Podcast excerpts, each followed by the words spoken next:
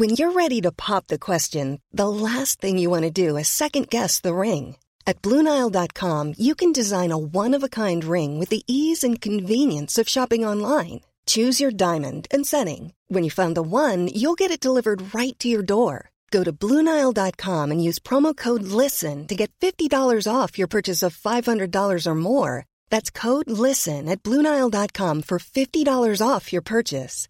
BlueNile.com, code LISTEN. Hey, I'm Ryan Reynolds. Recently, I asked Mint Mobile's legal team if big wireless companies are allowed to raise prices due to inflation. They said yes. And then when I asked if raising prices technically violates those onerous two-year contracts, they said, what the f*** are you talking about, you insane Hollywood ass So to recap, we're cutting the price of Mint Unlimited from $30 a month to just $15 a month. Give it a try at mintmobile.com/switch. $45 up front for 3 months plus taxes and fees. Promo rate for new customers for limited time. Unlimited more than 40 gigabytes per month. Slows full terms at mintmobile.com. Ja, men vi är så himla glada att vi får göra den här podden tillsammans med er och tillsammans med dig, Jossan. Och vi är sponsrade av våra kompisar på Happy Flops. Det är alltså sommarens perfekta outfit-detalj. Ett par tofflor som finns i exakt alla färger. Och Happy Flops är ju inte bara kända för sin otroliga komfort, utan de är ju kända för sina otroliga färger. Jag tycker ju generellt att man klär sig lite för mycket i svart och vitt, i alla fall jag. Jag tror att många kan hålla med mig där, eller hur Viktor? Du också kanske? Ja, 100%. Men det jag märkte var nu när vi hade de här ute på landet, hos mamma och pappa bland annat. Mm. Och framförallt också när jag varit ute och gått med Bobo. Det är så här att de är så sköna att ta på sig. Det är så här, du behöver inte snöra på dig skor, utan det är så här, tofflor är alltid väldigt skönt att bara ta på sig. Det funkar liksom till vad som helst. Jag håller verkligen med dig med det här med just hundarna. Alltså jag tycker det är så jäkla smidigt att bara stoppa in fötterna ut med dem, speciellt morgon- och kvällskissen, för det är det värsta jag vet. Jag tycker på något sätt att just de tofflorna på riktigt är sjukt snygga. Jag provade tillsammans med ett par vita höga strumpor också. Och man kan ju verkligen matcha det till ascoola outfits. Det här tänker jag att jag ska visa senare också.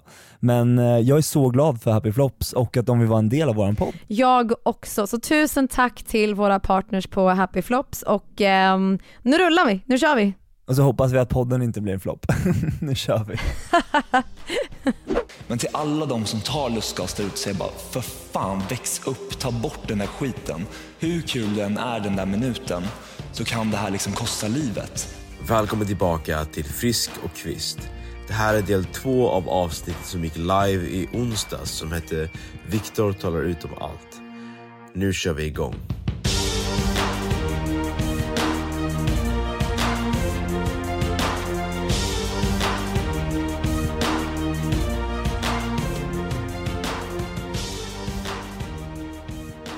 Det här är ju verkligen en otroligt stark story, och när du satt i Nyhetsmorgon så berättade du om det här just med lustgas och så vidare. Vad känner du? Vill du berätta om det? Ja, alltså jag känner inte att jag har några problem att berätta vad som helst just nu, för jag känner snarare att jag är så tillfreds med mig själv idag och mår bra. Så bara att kunna dela den här historien och kunna kanske få andra till att förstå hur farligt, livsfarligt lustgas är, och liksom att ta avstånd ifrån det. Jag ska berätta om alltså det som har blivit ett men alltså för livet för mig. Ja, för du fick väl alltså kvarstående liksom typ skador alltså efter att ha tagit lustgas. Det pratade du också om i TV4. Lustgas är som det är liksom som en gas du inhalerar. Ofta så har man en tub och sen så blåser man upp det som en ballong. Och sen sitter du och inhalerar det här.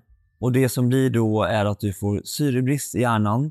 Du får som ett rus i kroppen som folk upplever som... Det blir lugnt. Vänta, syrebrist i hjärnan? Ja, syrebrist i hjärnan. Det är exakt det som sker. Men det folk inte fattar är att de förstör ju hjärnceller liksom, och kan ju få men för livet av det här. Anledningen till att det här började från början, det var nog mer egentligen som en rolig grej också, i och med att det är ju helt lagligt hittills. Det kommer ju se till att det inte blir efter det här katalogen. Det är lagligt i Sverige? Ja, det är lagligt. Man kan gå och köpa lustgas, ja, du kan... som ger syrebrist i hjärnan, ja, ja. Och sitta och göra det hemma. 100%. Det är, för mig är det helt... Det är helt absurd. Jag visste inte det. Att det fortfarande liksom är så här är bara helt sjukt. Men det som hände i alla fall under kanske 2 års tid, man börjar ju liksom använda det här för att höja en känsla eller liksom att ha kul på fest. Eller det är så folk ser det i alla fall. för mig så övergick det sen till att jag använde det bara för att liksom sänka mig själv. Alltså jag gjorde det för att bedöva min ensamhet. För att bedöva liksom det jag kände, och att satt jag liksom på en fest och drog i mig lustgas, så gjorde jag det bara för att inte komma i kontakt med mina egna känslor. Det har ju bara varit destruktivt. Och det är det som är så jävla tråkigt, att det blev så. I och med att jag hade ett ganska bra liv innan. Men som du hör, alltså det är mycket som går in i varandra. Mm. Det är ju ett extremt hårt liv där en ung kille bränner ljuset i båda ändar. Det är därför jag tycker det är så fruktansvärt att se dokumentären om Avicii. Oh. För jag ser mitt eget liv rakt av. I was expecting support in stopping. I was expecting, especially with what I've been through.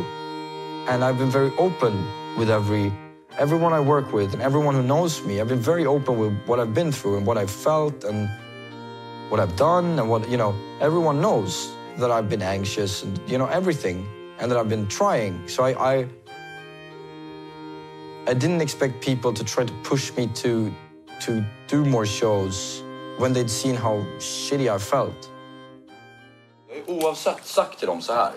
Jag kommer inte kunna spela längre. Jag har sagt att jag kommer dö. Jag har sett jättemånga gånger. Och jag tror att samtidigt som den dokumentären kom ut så var jag fortfarande mitt i det.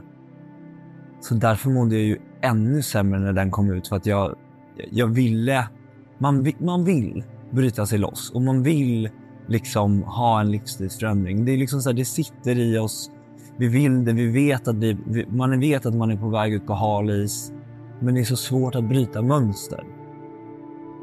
Otroligt svårt. Mm.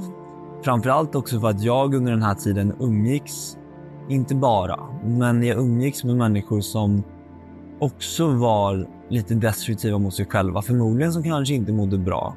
Människor som kanske bara hade eller har den livsstilen. Och som sagt, jag blamear inte någon. Folk får göra exakt vad de vill. Jag tycker att många människor också har varit väldigt bra, goda människor mot mig och verkligen försökt mig att avråda. Så att jag ger ingen skuld till någon i det här, utan jag tar på mig hela ansvaret, för att jag tycker att jag äger ändå det ansvaret själv för vad jag har gjort. Och det måste jag stå för, ingen annan. Men såklart är det ju också, hänger man med folk som gör samma sak så blir det ju accepterat. Hade du kommit in i ett rum där ingen drar i sig lustgas och tagit fram en sån ballong, så hade ju inte folk hade ju bara, vad gör du? Man hänger ju lite med de som är lite likasinnade och gör lite samma saker. Förstår? För det känns ju liksom accepterat och tryggt och hemma just då. Ja, men det blir liksom som att man tänjer på gränserna och att allting blir väldigt accepterat. Precis som du säger, man är i rum av människor med samma känslor. Och någonting man inte får glömma är det att, att fram tills att man är 25 så är hjärnan fortfarande inte utvecklad. Det är klart att liksom jag har varit ung och dum, och det måste man också få vara i livet. Alltså ung och dum kan man ju vara på olika sätt. Det finns ju olika grader. Det finns ju olika grader i helvetet. Alltså det finns ju olika grader av dumhet. Man kan liksom, när jag var liten flicka gick jag ner och snodde tuggummi på kiosken. Alltså det får man inte göra, men det gör man. Man kanske dricker innan man är 18 år gammal. Det kan man göra. Man är ung och dum. Man gör misstag. Men det här är ju liksom, det är väldigt grova grejer som påverkar din hjärna, som påverkar din framtid. Påverkar framförallt ditt liv. I den mängden. Det är otroligt toxic, destruktivt. Det är så sjukt destruktivt. Och kollar man tillbaka på det så måste man säga, vad fan? Alltså väx upp, dumma människa kan jag känna. Mm. Men just där och då så var det inte så lätt. Jag hade mycket struggle med mig själv. Jag hade väldigt mycket egna tankar. Ofta när man lever i hela den här atmosfären av att man giggar, sociala medier. Jag kommer ihåg att jag var med i tv-program, Fångna Fortet, Över Atlanten, Let's Dance, Melo. Alltså, hela den här grejen blev så. Det blev så mycket allting. Så när du väl sen hamnar i din ensamhet. Jag var ju singel dessutom. Så att hamnar man i sin ensamhet med sina egna känslor. Det är ju liksom som att ett djur bor i kroppen och bara får panik. Alltså få panik i min egen kropp. Jag vill inte vara i mitt eget sällskap, för jag hatar mig själv så mycket. Och det var dit jag kom på något sätt. Till att jag hatade mig själv så mycket. Så det enda som kunde få den här rösten i hjärnan att slappna av, det var att vara ute och festa eller att liksom ta substanser.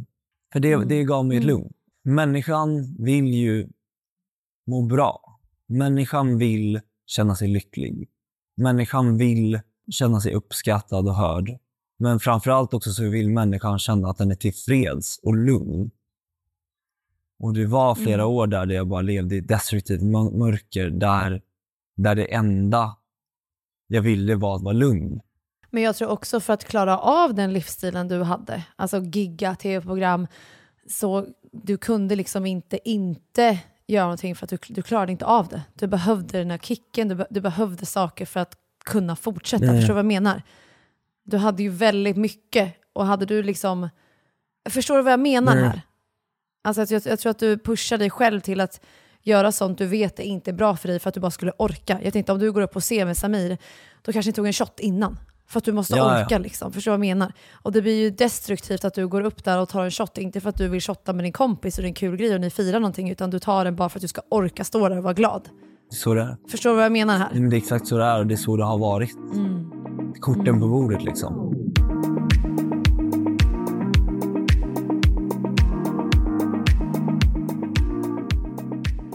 Och sen i liksom det här destruktiva mönstret så åkte jag ju på en nervskada. Händerna och fötterna. Samt att jag började känna en domning upp i hela benet. Från en dag till en annan. Men gud. Och jag blev ju livrädd. Och jag bara, så, vad är det som händer? Jag liksom ringde mina föräldrar och bara grät och bara var helt förstörd liksom.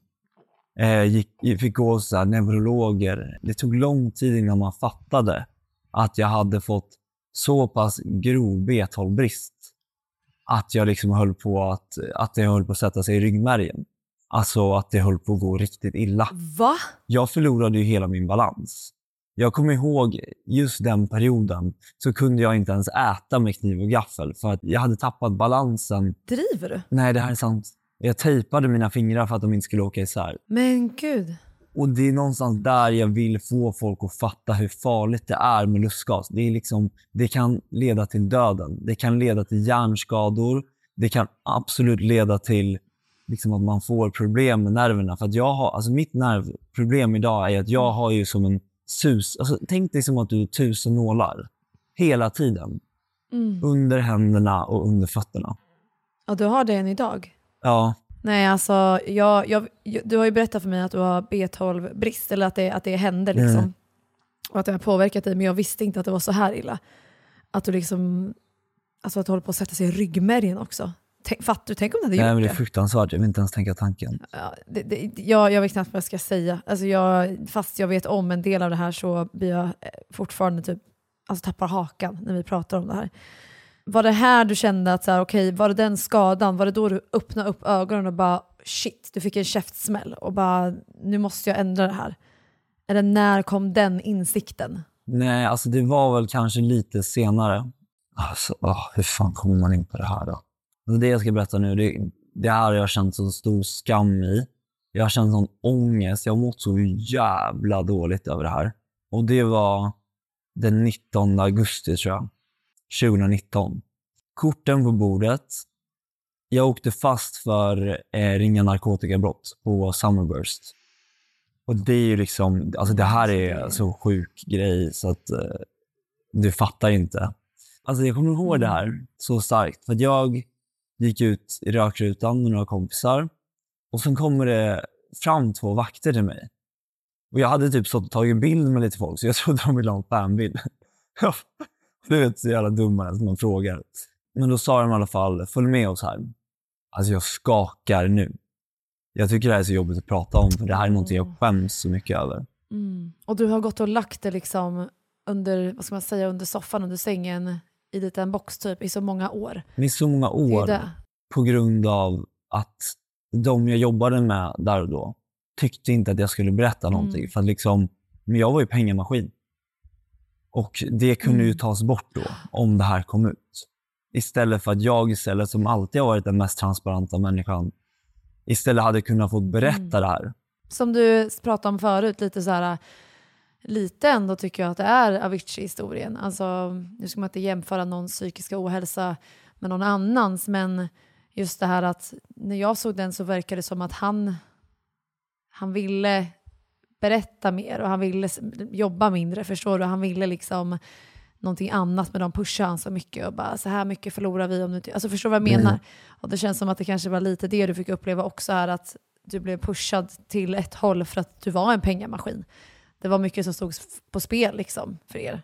Ja, det var nog det. Och sen, jag säger det återigen för att, jag vet inte varför jag säger det, men jag känner att det ligger ett väldigt stort ansvar hos mig själv att det har blivit som det har blivit också.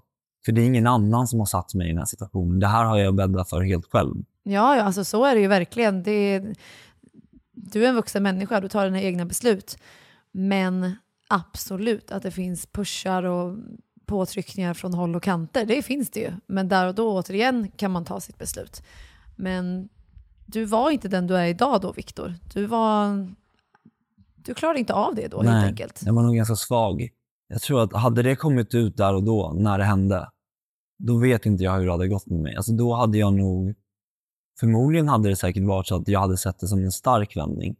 Men jag tror inte att jag var kapabel nog till att ta hand om de känslorna då. Det skulle liksom ha inneburit. Förmodligen... Alltså i efterhand så hade jag säkert fått väldigt mycket kärlek och förmodligen hjälp att komma ur den situationen jag satt i. Men det visste jag inte då.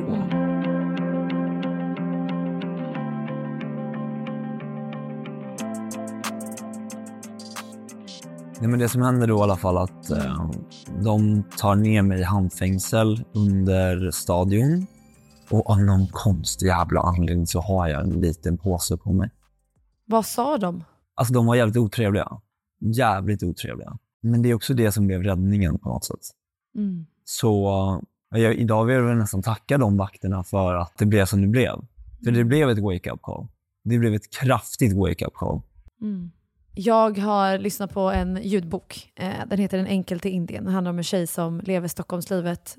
Köper en enkel biljett till Indien till ett typ retreat. Och liksom... kommer tillbaka som en helt ny människa. Och jag är så här, jag måste åka till Indien och göra samma sak nu. Men det hon säger, eller det de lär henne i den här boken, det är 4 olika typ grundregler. Och en utav dem är, det som har hänt var det enda som hade kunnat hända. Det skulle hända. Mm. Det som har hänt, det var det som kunde hända. Inget annat liksom. Och när man tänker på det och de orden, så känner man lite mer acceptans i saker och ting som händer. Även fast det är fruktansvärt och det var skit för dig då och du mådde jättedåligt, så är det ju bra, du säger det själv. Så det som hände, det var det enda som hade kunnat hända. Ja, det var så det skulle vara. Det var exakt så det skulle vara. Och nu kommer du dö, Jossan. Men det är alltså den kvällen. Jag går hem. Mår så dåligt så vet jag knappt vad jag heter. Det enda jag vill göra är att ringa mina föräldrar. Men det är... tyckte ju de runt om mig inte var en bra idé. För det här skulle ju absolut inte komma ut. 5:00 på morgonen står de ute med turnébussen. För då ska vi åka på gig. Driver du? Nej, då är det dags upp igen.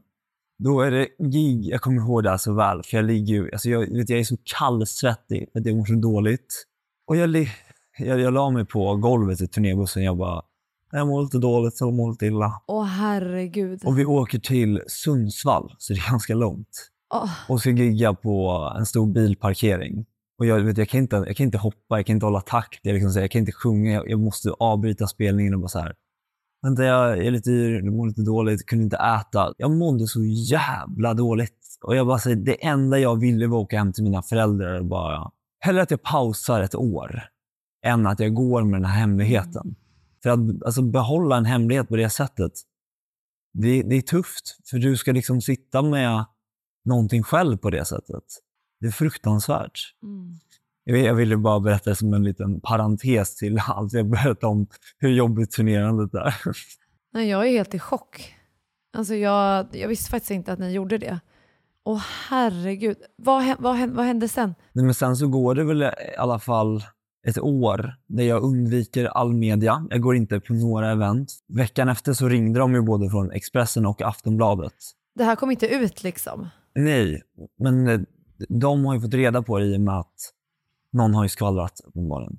Och de får reda på det här och ringer i panik. Och jag vaknar helgen efteråt i panik. Då har jag så här 58 missade samtal. 30 30 sms från någon Nina på Expressen.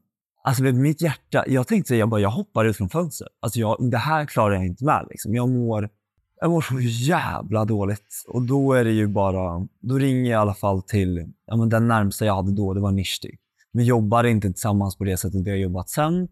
Men hon liksom fanns där och stöttade upp mig där i början. Mm. Och jag bara ringer och bara skrikgråter och bara skakar och har panik. För fan, och då hade du inte ringt dina föräldrar heller? Nej, samma kväll så ringer jag mamma.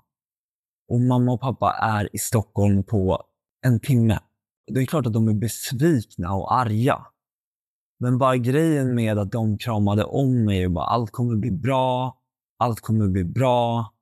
Det betydde så mycket för att jag var från början att jag var trasig för så mycket annat som hände och destruktiva relationer som jag var inne i. Men sen liksom att få det här stödet från familjen till att de liksom, alltså att de bara såg mig för den jag var. Och att, men gud, jag ska inte bryta ihop. Du får bryta ihop. Åh. Men det var så fina. Och sen så går det väl egentligen ett halvår i alla fall. Och jag mådde nog lite upp, lite ner. De första månaderna så låg jag bara skakad när jag vaknade ur sängen. För att för mig så var det en mardröm. För många människor hade nog sett det här som ganska lite. Alltså som bara säger, ja, man lär sig av det här så går man vidare. Men för mig så var det en så stor hemlighet som jag bevarade. Och som jag liksom, jag ville inte att någon skulle få reda på det. För att det var någonting som jag kände skam över. Det var någonting jag skämdes över. Nej, men sen går det nog ett halvår. Som är lite upp och ner. Jag tror fortfarande inte jag var hel. Hade uppenbarligen inte de sundaste relationerna heller alltid. Och sen får jag en fråga om att vara med i den stora hälsoresan. Och det är väl egentligen när jag är som mest på botten. Det är den bilden jag la upp på Instagram. Det är den som visades i Nyhetsmorgon. Ja, och den jag la upp på min egen Instagram också. Och där är jag ju så trasig. Alltså där ser man ju... Ja, som du säger själv, alltså, där ser man ju verkligen, alltså, hur dåligt du mår. Alltså de visade den bilden på Nyhetsmorgon och du satt bredvid. Det var två helt olika människor. Alltså det är inte samma person som sitter där. Nej, alltså jag tror man inte så här... Alltså, jag kan inte ens tänka mig. Men hela grejen med att jag har ju tagit bilder under den här perioden. Förmodligen för att jag vill dokumentera. Jag tror att det var ett rop på hjälp. Men att jag var så jävla bra på att dölja mörkret. Man blir expert på att dölja mörkret. För man vill inte att andra människor eller bekanta ska se hur man mår. Och är man inne i den industrin jag har varit inne i så vill man ju bara att folk ska se hur man presterar. Hur duktig man är. Och då går man ju sönder. Men just den bilden är ju verkligen en tom själ. Jag ser ju bara ett stort vakuum och hur dåligt jag mår.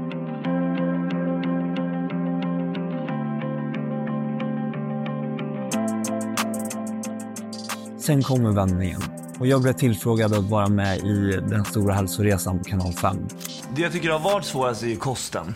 Men nu känner jag att kosten har rullat på ganska bra. Jag hade blivit tillfrågad ett halvår innan i och att det var pandemi så sköt de fram det lite. Och du vet, jag gick bara och hoppades på att det här skulle bli av så fort som möjligt. För att du vet att du vill så gärna göra en förändring. Till alla som kollar på det här och till alla som lyssnar, det är så här, man vill göra en förändring. Och jag vet hur svårt det är att ta sig från punkt 1 till punkt 2 i att faktiskt klara av det.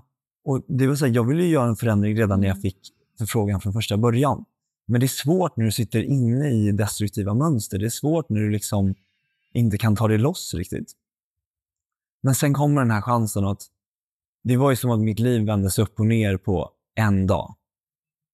I det här programmet då, som är en metod som heter 16 Weeks of Hell, som gör att du ska gå upp varje morgon och gå 60 minuter. Det är liksom en powerwalk från 6 till 7 på morgonen varje morgon. Jag ändrade om hela min kost, hela mina kostvanor, fick börja göra matlådor, så till liksom få i mig rätt saker. Inget socker, absolut ingen alkohol eller något annat. Och liksom att gå och lägga sig i tid. Och under de här veckorna, sakta men säkert, så börjar jag gå hos en psykolog. Jag börjar gå hos en healer, Anders Knuta, som jag pratat om. Och jag börjar sakta men säkert läka. första gången jag satte mig hos en psykolog och jag började berätta om allt vad jag varit med om. Alltså hon höll på att tappa hakan. Hon bara, men tekniskt sett så borde inte du leva idag. Alltså utifrån allt. Men sakta men säkert så började vi jobba steg för steg. Jag började säga upp bekantskapen med människor som inte har varit bra för mig. Eller människor som jag kanske har tagit upp kontakten med sen. Men som att man vet vilken nivå man har varandra på. Och jag fick ju liksom, jag var ganska ensam. Alltså man blir ganska ensam när man börjar om. När livet tar en vändning och du ska göra en stor förändring. Det kan hända att man blir väldigt ensam. Gud, ja. Alltså första veckorna tyckte jag det var jobbigt att leva alltså i nykterhet. Är det vad jag tänker? Mm. Ja, men många också, som du säger, att man tappar vänskaper och relationer. De är ju vana att du är på ett sätt. Och de vill väl ha dig också på ett sätt. Och när du ändrar om ditt liv och gör saker som dina gamla vänner inte gör, och den gamla relationen där de inte tycker det är kul, eller de kanske är fast i samma gamla mönster och kanske inte mår så bra och inte är redo för den resan som du gör, då blir det nästan som ett resentment istället. Liksom. Att de blir liksom, nej usch, han, bort med han liksom. Förstår vad jag menar? Så när man gör ett sånt här uppvaknande, för det var faktiskt där du gjorde, så börjar man ju inse, som du säger, vilka relationer är bra för mig, vilka ska jag behålla, vilka ska jag avsluta. Och de kommer ju tänka lite samma sak, för att du är inte längre den personen som de kan ha allt det här med som de gör. De vill ju inte ha Viktor som är helt pigg och fräsch och inte dricker i deras sällskap. De vill ju ha en Viktor som gör som dem, för att det är ju då de känner sig hemma. Mm. Hade du suttit där och någon kommer in i ert rum när ni drar lustgas som mår liksom prima och är jättebra och sitter där och nej, man ska inte göra det här, då hade du bara, gud vilken tråkig jävel, varför ska vi hänga med den här personen? Vi går in i nästa rum istället utan den där personen. Så det är inte konstigt. Och det tycker jag är skitviktigt att du tar upp och säger. För många som gör en U-vändning, en U-turn i sitt liv, blir ensamma. Jag har också varit med om den grejen. Man blir lite ensam. Och det är inget farligt. Det är okej. Det är okej att vara ensam så länge du är true till dig själv. Och så länge du gör det du vill, där du känner i hjärtat, då är det okej att vara ensam. Och man kommer hitta nya vänner, mer likasinnande människor, där man kan leva normalt och glatt och härligt med kärlek. Men det kanske tar lite tid. Det är konstigt att man känns ensam. Nej, det är jättefint att du säger det, för jag känner verkligen igen mig i allt vad som hände där och då.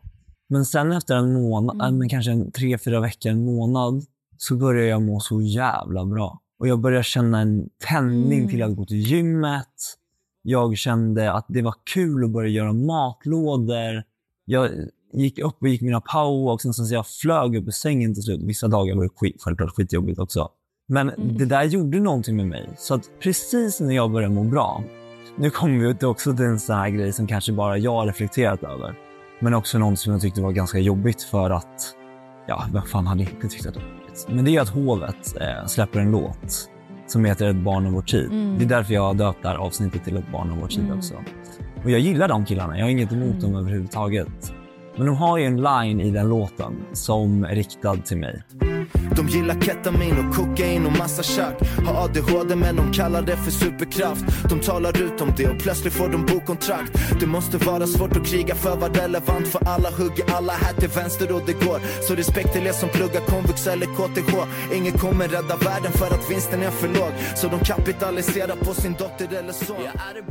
Ja, men jag vill nog fan tacka de killarna, för att det de gjorde var såklart skitjobbigt. Att jag fick jättemånga som skrev till mig bara, och hånade och hej och. Men på något sätt så var det jävligt skönt också. För det var så här, det var mitt gamla liv. Och då var jag klar med det. Och jag, på något sätt, jag kan ändå stå för att jag är ett barn av vår tid. Jag är ett barn av den generationen vi är i. Och det kanske är så det ska vara bara. Fast det är ju så det ska vara. Det är ju så, det var det som du skulle gå igenom. Som jag sa, de här reglerna, jag tror verkligen 110% stenhårt på dem. Det var så det skulle vara. Du skulle gå igenom allt det här. Hade inte du gjort det, då hade du inte suttit här idag. Nej, jag tror inte jag heller. Det skulle hända, Viktor. Även fast det suger och man önskar att man inte går igenom sådana painful grejer som liksom skär i hjärtat och i magen. Men du skulle gå igenom det. Ja. Tänk så mycket du har i ditt huvud nu. Hur mycket kött på benen du har. Hur mycket du kan hjälpa andra. Och du kan inspirera. Bara att du gör det här nu. Vet du hur många som lyssnar på det här och bara wow, vilken resa. Kan han så kan jag. Alltså alla som lyssnar på det här, jag hoppas verkligen ni förstår att alla kan göra en return. Alla kan komma ur det destruktiva, det negativa tankemönster. Så det gäller bara att ta steg till steg och börja våga öppna upp sig.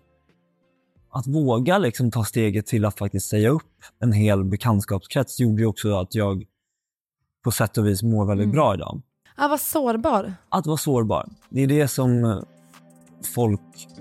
Men att vara sårbar är någonting också som har visat sig ha varit en styrka.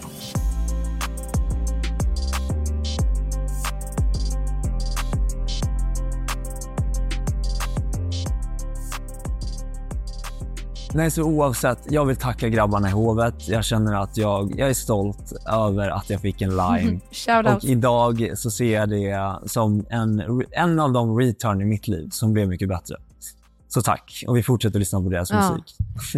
Jag tycker det är jättebra. Alltså, vill du säga vad det de säger? Jag tycker ändå att de har ju framhävt det ganska bra. Jag tror att de säger så här. De säger dem, men de menar säkert mig. Men de gillar ketamin, kokain och massa tjack. Har ADHD men kallar det för superkraft. Typ så. Och det är inte så att jag inte känner mig träffad. Liksom. Rakt upp och ner. Åh gud. Men tänk att deras lilla, de sitter där och liksom skriver en låt. Tänker, nu ska vi skriva någonting om Victor Frisk. Det här var jättebra. Det här går ut liksom på radion. Ja, men du hör det här. Och bara får en jävla tändning. Bara, jag ska fan visa dem. Jag ska visa mig själv. Jag ska visa världen. Och sen bara, sitter du här idag så här? Fan, skicka blommor. Jag ska göra det. Men jag var ute, jag kommer ihåg den här stunden så extra väl. Jag var ute och gick en av mina powerwalks. Det här var 1 månad in i programmet. Och så skriver min tjejkompis och bara, har du lyssnat på Hovets nya låt? Jag bara, nej, absolut inte. Jag har inte hunnit det liksom. Så skickade hon den. Och jag lyssnade på den. Och jag hör den här line. Jag bara så här, alltså jag blev så motiverad. Jag bara så här, okej, jag ska skita i det här. Nu ska jag bara gå in i ännu mer mitt fokus och visa på att det här är inte den killen jag är längre. Och även om det var att jag var ett barn av vår tid, så är det ändå någonting jag kan äga min egen story i, alltså nu, efterhand. Och det var ju fortfarande så här, att de touchade en sån grej också som jag själv hade mått jävligt dåligt över, känt skam över, var ju också jävligt jobbigt. Men samtidigt så var det ju, allt sker över en anledning. Det är så sjukt det här med du säger när du var ute på din powerwalk och din kompis typ skrev till dig. Har du hört det här? Det har hänt mig så många gånger. Och så här, har du sett vad den här har skrivit om dig? Har du sett vad de där säger? Alltså varenda gång så får man den här ångestklumpen i magen och bara nej, vad är det nu då? Jag orkar inte. Du vet den där känslan, man bara nej. Men återigen, det som ska hända, det är det som skulle ha hänt. Det finns inget annat som kunde ha hänt. Liksom. Nej, men alltså efter det här livet, när folk ringer mig än idag, vissa personer, så får jag en ont i magen direkt. Jag bara, vad har jag gjort? Och jag frågar man bara så här, vad är det som har hänt? Ja. För att det har hänt så mycket sjuka grejer under alla år. Så jag tror liksom inte att det är att folk kan ringa av bara en vanlig anledning. Men det där är ju trauma. Ja, det där är ju trauma. Alltså, verkligen. Det där är ju din hjärna och kropp direkt som reagerar och bara flight or fight. Alltså, var ska jag ta vägen? Alltså, hur ska jag hantera? Det är ju jättehemskt och någonting som du förmodligen kommer känna ett tag. Men det går att jobba bort. Ja, det går att jobba bort.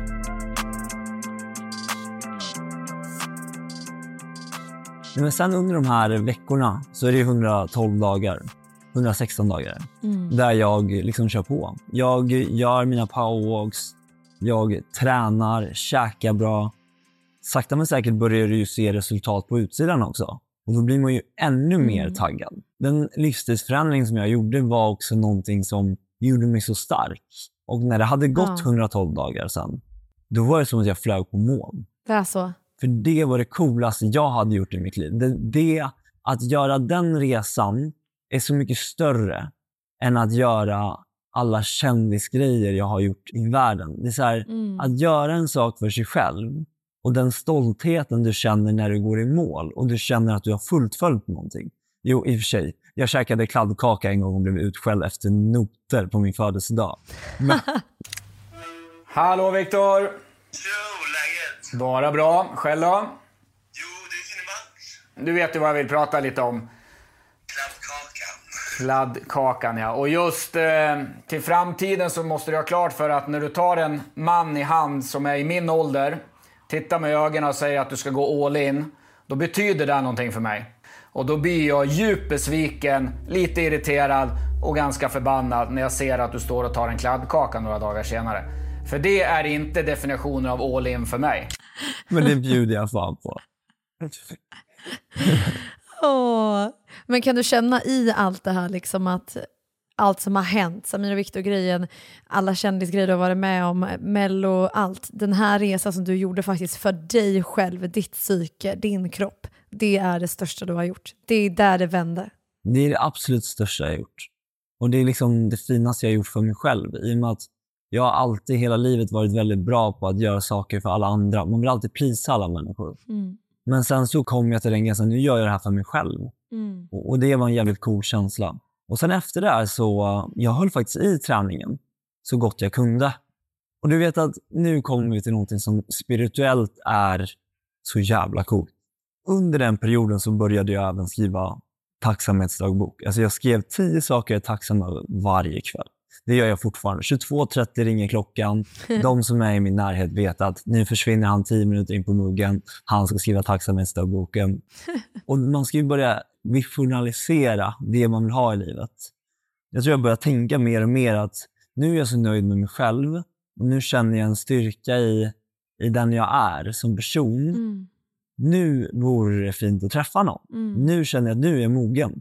Jag tror inte jag har träffat någon av rätt person förrän jag har hittat mig själv, och det tror jag många också kan borde referera till att lyssna när de lyssnar på den här podden, att när man hittar sig själv, leta aldrig efter någon innan du är fast besluten om vem du är, att du känner en självkärlek till dig själv.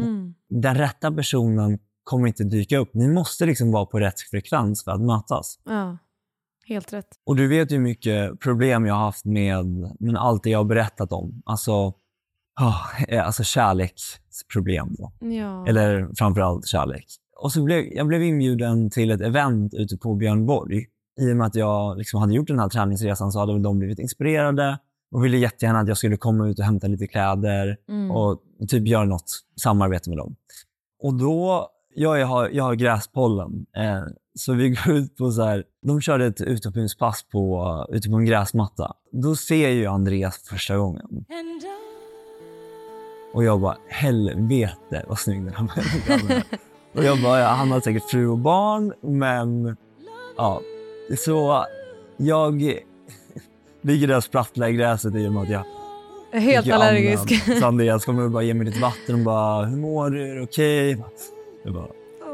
och den storyn är lite rolig nu i efterhand. Och sen så går vi in och ska ha ett möte efteråt. Jag kan liksom inte riktigt släppa den här människan. Och han hamnar rakt framför mig, alltså så. Och jag tror att han var sur på sin chef för att han hade fått en räksallad istället för kycklingsallad. Och det här var han lite sur. Så vi satt och bombade över den där räksalladen. Alltså efter det här mötet, jag kan ju inte bara lägga till Andreas. Det skulle ju bara se helt sjukt ut. Så jag lägger till alla i mina rum från Björn Borg. Och så här. Ja, såklart. Och sen så börjar jag och Andreas, alltså en lång story kort. Vi började skriva med varandra under sommaren. Och jag visste inte om att han gillade killar från början. Och så var det ju någon kväll jag tog mod till mig. Och... hade väl druckit ett glas vin kanske. Så då tog jag emot till mig att faktiskt fråga. Men jag skickade en bild på en tjej med stora bröst och bara, är det här din typ? Nej, sluta gjorde det. Herregud. Det hade du berättat för mig innan. Nej, jag vet. Det är mycket saker som kommer att komma in under poddens gång. Åh gud, vad sa han då? Han bara, nja, kanske inte riktigt. Och så... Vem var bilden på? Ja, det vill jag inte ens berätta. Jag kommer inte ihåg. Skitsamma. Sen efter det så tror jag att vi började bondas. Jag kommer det var en natt. Vi skrev med varandra från 2 på natten. Ja. Nej, kanske från 23. Och sen dagen efter så kom jag på mig själv 07:30 att jag inte har sovit. Ja, för ni skrev hela natten. Ja. Och jag har sånt rus i hela kroppen. Jag bara, Jag bara, det här är så sjukt. Jag bara, när jag vaknade upp sen, jag bara, nej men han, nu skriver han snart att det här är absolut inte med honom och att liksom han, du vet, man är så van vid att få avhyrsningar typ. Eller silent treatment. Men hade han sagt då att han gillade killar? Ja, han sa det. Ah, alltså, okay. Ja, absolut. Han sa det sen till slut. Alltså, long story kort. Sen frågade jag Andreas 3 gånger. Jag bara, men fan vad kul. Jag ska åka till Palma om en vecka. Jag vill inte följa med. Jag är ganska spontan om det. Ja. Alltid varit det. Det hade han inte riktigt tid med. Och sen så hade jag bokat en resa till Frankrike. Ner till Kaffrat. Och då skrev jag till Andreas igen. Jag bara, det hade varit så kul om du ville hänga med. Alltså som en kompisresa ner till Frankrike. Och efter 3:e resan nappade han i alla fall. Så vi satt liksom... Vår andra dejt satt vi på ett plan på väg ner till Frankrike. Alltså det här är så gulligt. Och det är så drömmigt. Och... Nej, men det här, det är en dröm. Det är en dröm. Alltså det här är så gulligt. Att du vågade. Och att han vågade. Jag vet fan inte om jag hade vågat åka på resa med. Nej, alltså jag fattar ingenting. I början så här, jag sitter där och bara... Hej, man var på samma hotellrum, man blir bajsnödig och alltså så här, sen kanske man har värsta oturen och får såna toalett som det alltid är på så här fin hotell där typ ett glasfönster in till toan och man sitter där och tittar på den bara hej. Nu men alltså att ni vågade. Men det, alltså det här är så fin story. Det var så coolt. Det var som att Gud hade bara ritat en plan för exakt hur den här resan skulle se ut. Mm. Vi kommer ner dit. Kommer in på en så här litet pittoreskt hotell som ser ut typ som att man kommer in i den här filmen. Vad heter den? The Talented Mr. Ripley. Okej, ja. Men alla är så här stiligt klädda. Det är liksom, det är kanske 80-talet. Vi kommer i alla fall in på ett jättefint hotell. Det ligger precis vid vattnet. Vi får våra solbäddar. Vi ligger och solar hela dagen. Jag kommer ihåg att vi bondade över att vi drack tequila. Och jag hade typ... haft en nykter sommar, för jag och Nishti hade tagit ett avtal med varandra. Okej, om du är nykter hela ett halvår så annars skulle jag betala henne 100 000 kronor. Men Andreas förstörde den grejen. Betalade du 100 000? Nej, gud nej. Men all rätt. Blir man kär, då är det okej. Då får man. Det var enda undantaget. Ja, det var det absolut. Men vi hade nere, vi bondade över en patron, en tequila. Och sen så var vi ute och käkade på en god restaurang nere vid vattnet. Men vet du, det var som att någon hade ritat upp hela den här världen. Och för mig så var allting så nytt. För det första, träffa en kille, det var helt nytt. För det andra, liksom, att träffa någon som var mogen och liksom ha lite mer intellekt. Det gjorde att jag var tvungen att shapea upp, för fan. Lite krav, det ställs lite krav. Ja, det blev krav, det blev krav. Hur kändes det i magen? Kände du någon typ av ångest någon gång? Nej, ingen ångest. Sen den dagen jag träffade Andreas så blev jag hel på riktigt. Nu har ni säkert lyssnat och tyckt att det här är skitjobbigt att lyssna på mina problem. Det finaste jag har hört. Men sen den dagen jag träffade Andreas så blev jag hel på riktigt. Det var liksom som den pusselbiten som har saknats hela livet. Nu och den tryggheten jag behövt. Ingen fara. Gud vad fint. Och sen har ju vi har ju varit tillsammans sedan dess. Det här är ju 2 år sedan. Och jag har ju verkligen fått ett helt annat liv än vad jag hade innan. Till absolut det bästa någonsin. Och därför är jag ju så glad idag att vi har ett liv där vi äger en lägenhet tillsammans som vi har köpt. Vi har ju lilla Bobo, hunden, som jag har pratat om. Förmodligen kommer att prata om mer i kommande avsnitt. Och vi har i alla fall börjat kolla på tankar på att skaffa barn inom snar framtid också. För det här är ju bara, det är så sjukt, för det var så långt ifrån min verklighet vad jag trodde. För det jag sa i Nyhetsmorgon var ju att jag vet inte riktigt om jag kommer bli 27 år. Och då hade jag väl ställt in mig på att jag inte kommer få barn, för att jag vågar inte stå för mig själv liksom och kommer aldrig hitta någon. Och att jag var med så här, bara, om jag inte har någonting jag kan leva för, varför ska jag då leva ett långt liv? Tills idag att jag är tvärtom. Jag bara så här, det finaste livet har gett mig är att jag har fått kämpa för alla mina mål och mina drömmar också. Att jag har fått kämpa för att träffa någon. Och hade jag träffat Andreas i det skicket eller som jag var innan, jag hade aldrig träffat honom då. För då hade vi aldrig liksom vi var inte på samma bana. Men han hade ju inte säkert varit öppen för en relation med dig då, för att han, som jag sa, han skulle kommit in i det här rummet och var den som bara, det här accepterar inte jag. Och då hade du bara, gud vilken tråkig jävla som inte gör det jag gör. Förstår du? Han var ju en sån typ. Gud ja. Men då när ni träffades så hade ju du gjort din U-turn. Så då var det ju rätt. Återigen det jag säger, det som hände var det enda som hade kunnat hända. Skulle vara så. And it seems to me you've lived your life like a candle in the wind, never fading with the sunset when the rain set in. Alltså förstår du Viktor, jag vet att det är så otroligt inspirerande, delvis för mig men för många andra också som lyssnar på det här, att få höra det här och att det är möjligt, för att det är så många som är rädda för en förändring. Man är så rädd för det man inte vet om. Det är samma sak i relationer, alltså med allt egentligen, där du inte, om du inte vet vad du ska få så är det läskigt. Så du väljer att stanna i någonting som är jävligt destruktivt, du mår skit, det är jobbigt, det är hemskt, men du vet vad du får i alla fall. Du kan kontrollera det lite grann. Du vet att du mår skit, men du accepterar det för att det inte är läskigt i alla fall. Det är inte främmande. Det här med att leva i ett frågetecken, folk har inte av det. Att lämna sådana saker för att leva i ett frågetecken och inte veta vad som komma skall, man vågar inte det, man gör inte det, så då stannar man. Nej. Men det du gjorde, du vågade lämna det här, du vågade satsa på dig själv och leva i ett frågetecken och bara, vad fan händer näst? Jag har ingen aning, men jag vet att jag måste gå den vägen.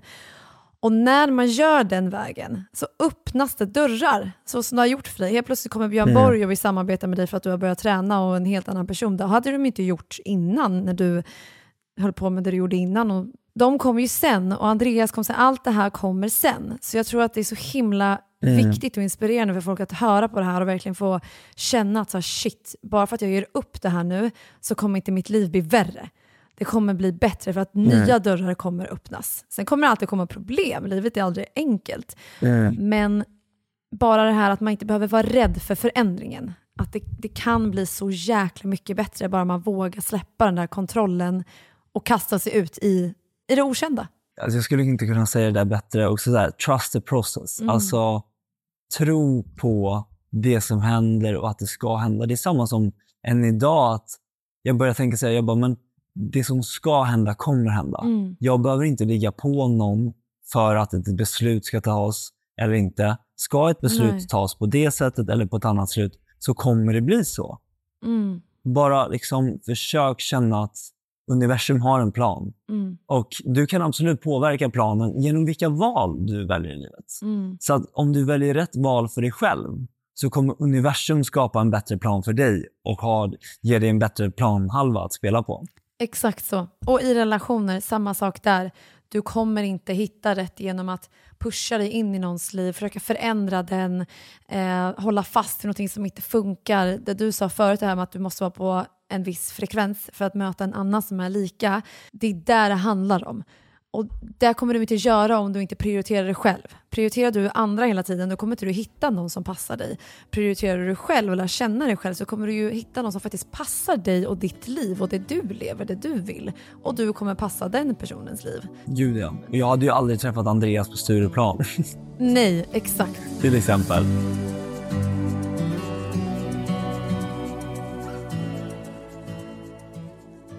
Nej, men sen, alltså det förhållande vi har idag är ett väldigt fint förhållande. Men vi kämpar ju fortfarande väldigt mycket med alltså min bipolära diagnos. Och liksom att förstå varandra i både uppgångar och nedgångar. Det här kommer ett väldigt djupt, mörkt, fint avsnitt på SVT. En dokumentär som kommer gå i höst, där man kommer liksom få se en annan bild av mig också. Men det fina i det jag och Andreas har ju att vi har ju så extremt öppen kommunikation med varandra i och med att vi måste prata med varandra för att förstå varandra hela tiden. Och det gör också att vi har ett väldigt fungerande förhållande. Jag ser så fram emot den här SVT-dokumentären. Och den kommer i höst. Du måste säga det ännu mer, för att det är faktiskt en jäkla resa du har gjort där. Och det kommer bli skitkul att se. Och jag längtar. Så vi måste peta på den igen, att den kommer komma i höst på SVT. Och jag är så taggad. Jag längtar. Ja, det kommer bli jättefint. Och till alla er som kämpar där ute, alltså lyssna på inte bara min story utan lyssna liksom på alla som säger att det går att göra en förändring, för det går verkligen. Dessutom ni som har struligt med barn som kämpar med diagnoser eller att ni kämpar med alkoholism, problem med tablettmissbruk eller någonting annat. Det är så här, det går alltid att göra en return. Det handlar bara om att bygga en strukturerad och bra plan och att lita på processen. Behöver man hjälp, sök hjälp. För hjälpen finns alltid att få. Nej, men med det sagt så vill jag bara avsluta med att säga att jag är så tacksam över att jag är den jag är idag. Det är klart att jag tycker det är jobbigt och att det finns skam i att jag valde vissa vägar som jag valde. Såklart. Men det har lett till någonting bra i slutändan.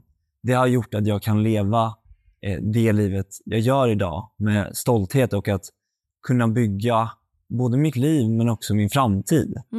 Och tack till dig Jossan som orkar sitta och lyssna på hela det här. Alltså det är självklart. Long story, men det ledde till något fint. Ja, och det här är så intressant och det inspirerar mig minst lika mycket som det inspirerar alla andra. Jag är så imponerad av dig och att du vågar sitta här och prata om det här på det här sättet och vågar nu öppna upp dig och visa det här. Det är, nej men du är så stark och nej, alltså du är bäst. Du är världens bästa människa. Ta verkligen med dig det. Du är verkligen det.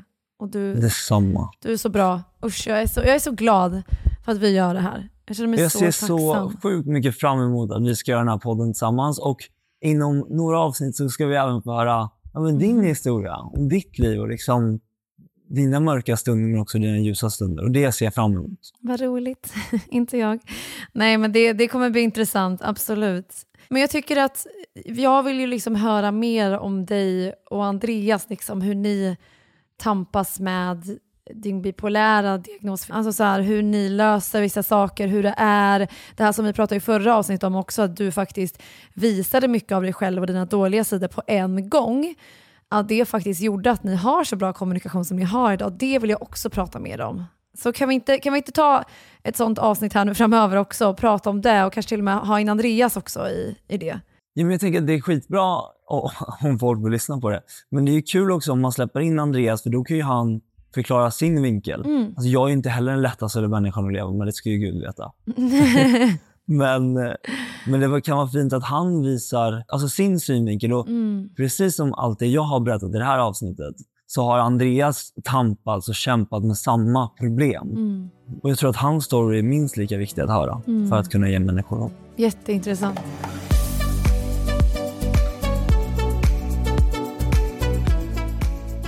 Okej, jag har 2 saker jag vill fråga dig innan vi avslutar det här. Först och främst, för att wrap this thing up, har du någonting liksom slutspurten här som du vill liksom säga till de som lyssnar? Det viktigaste av allt det här. Nu, det finns säkert 70 viktiga grejer, men någonting som i ditt hjärta känner att det här vill jag avsluta det här med till våra lyssnare. Ja, alltså 2 grejer. Dels vill jag säga det till alla er som kämpar, till alla er som har någon som kämpar och till alla er som liksom vill göra en förändring. Oavsett om man ligger på botten och liksom känner att det kommer aldrig bli bättre. Att man känner att man hellre väljer den lätta valet att ta livet av sig till exempel.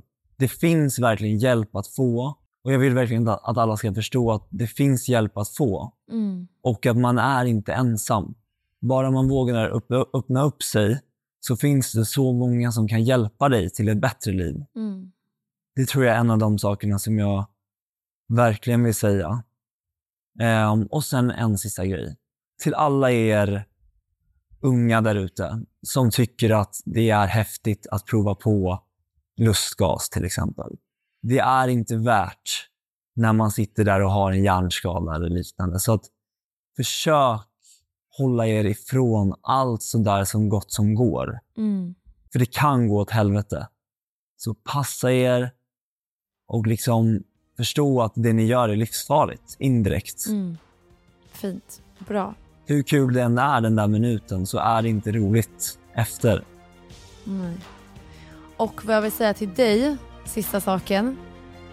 Hur känns det nu? Ja, men nu känns det bra.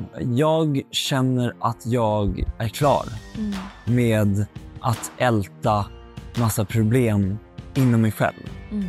Jättefint, Viktor. Alltså, jag är så imponerad av dig och din story. Och tack för att du har delat med dig av det här. Både till mig och till alla våra lyssnare. Tack själva. Så där har vi det. Allt som hände i Viktors liv bakom kulisserna som vi som utomstående aldrig visste. Viktor nämnde Avicii i det här avsnittet och jag brukar ofta tänka på Tim och på allt som fanns kvar för honom att göra som vi aldrig fick se. Både musiken som aldrig kom till dagens ljus, men också vem han hade varit som person idag om han hade tagit sig ut på andra sidan. Och på många sätt är de ju ganska lika. Precis som Avicii har namnet Victor Frisk följt med oss och vår generation samtidigt som vi har vuxit upp. Och att se dig, Victor, i den här fasen i ditt liv är otroligt fint och inspirerande. Och vi ska avsluta avsnittet med en riktig banger. Efter många år är Samir och Victor tillbaka med låten Skål. Tack för att ni har lyssnat på det här avsnittet. Och vi ses igen nästa vecka.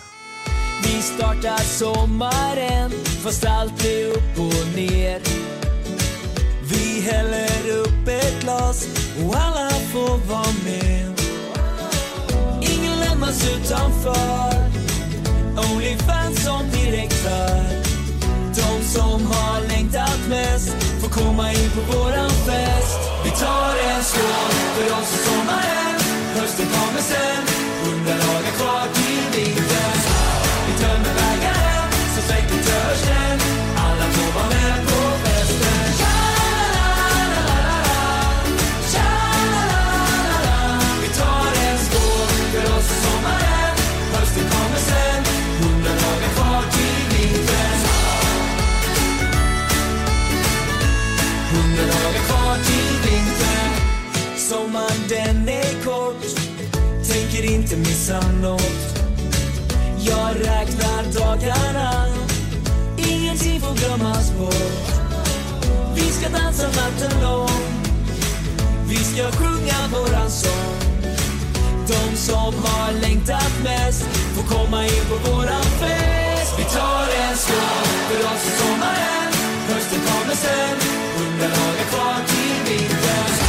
Vi tömmer vägaren, så släcker törsten. Alla får vara med på festen.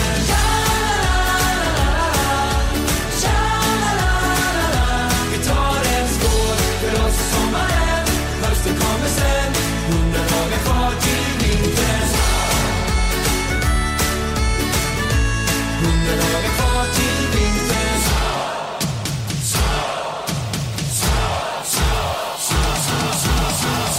Vi tar en skål för oss och sommaren. Hösten kommer sen, alla får vara med på festen.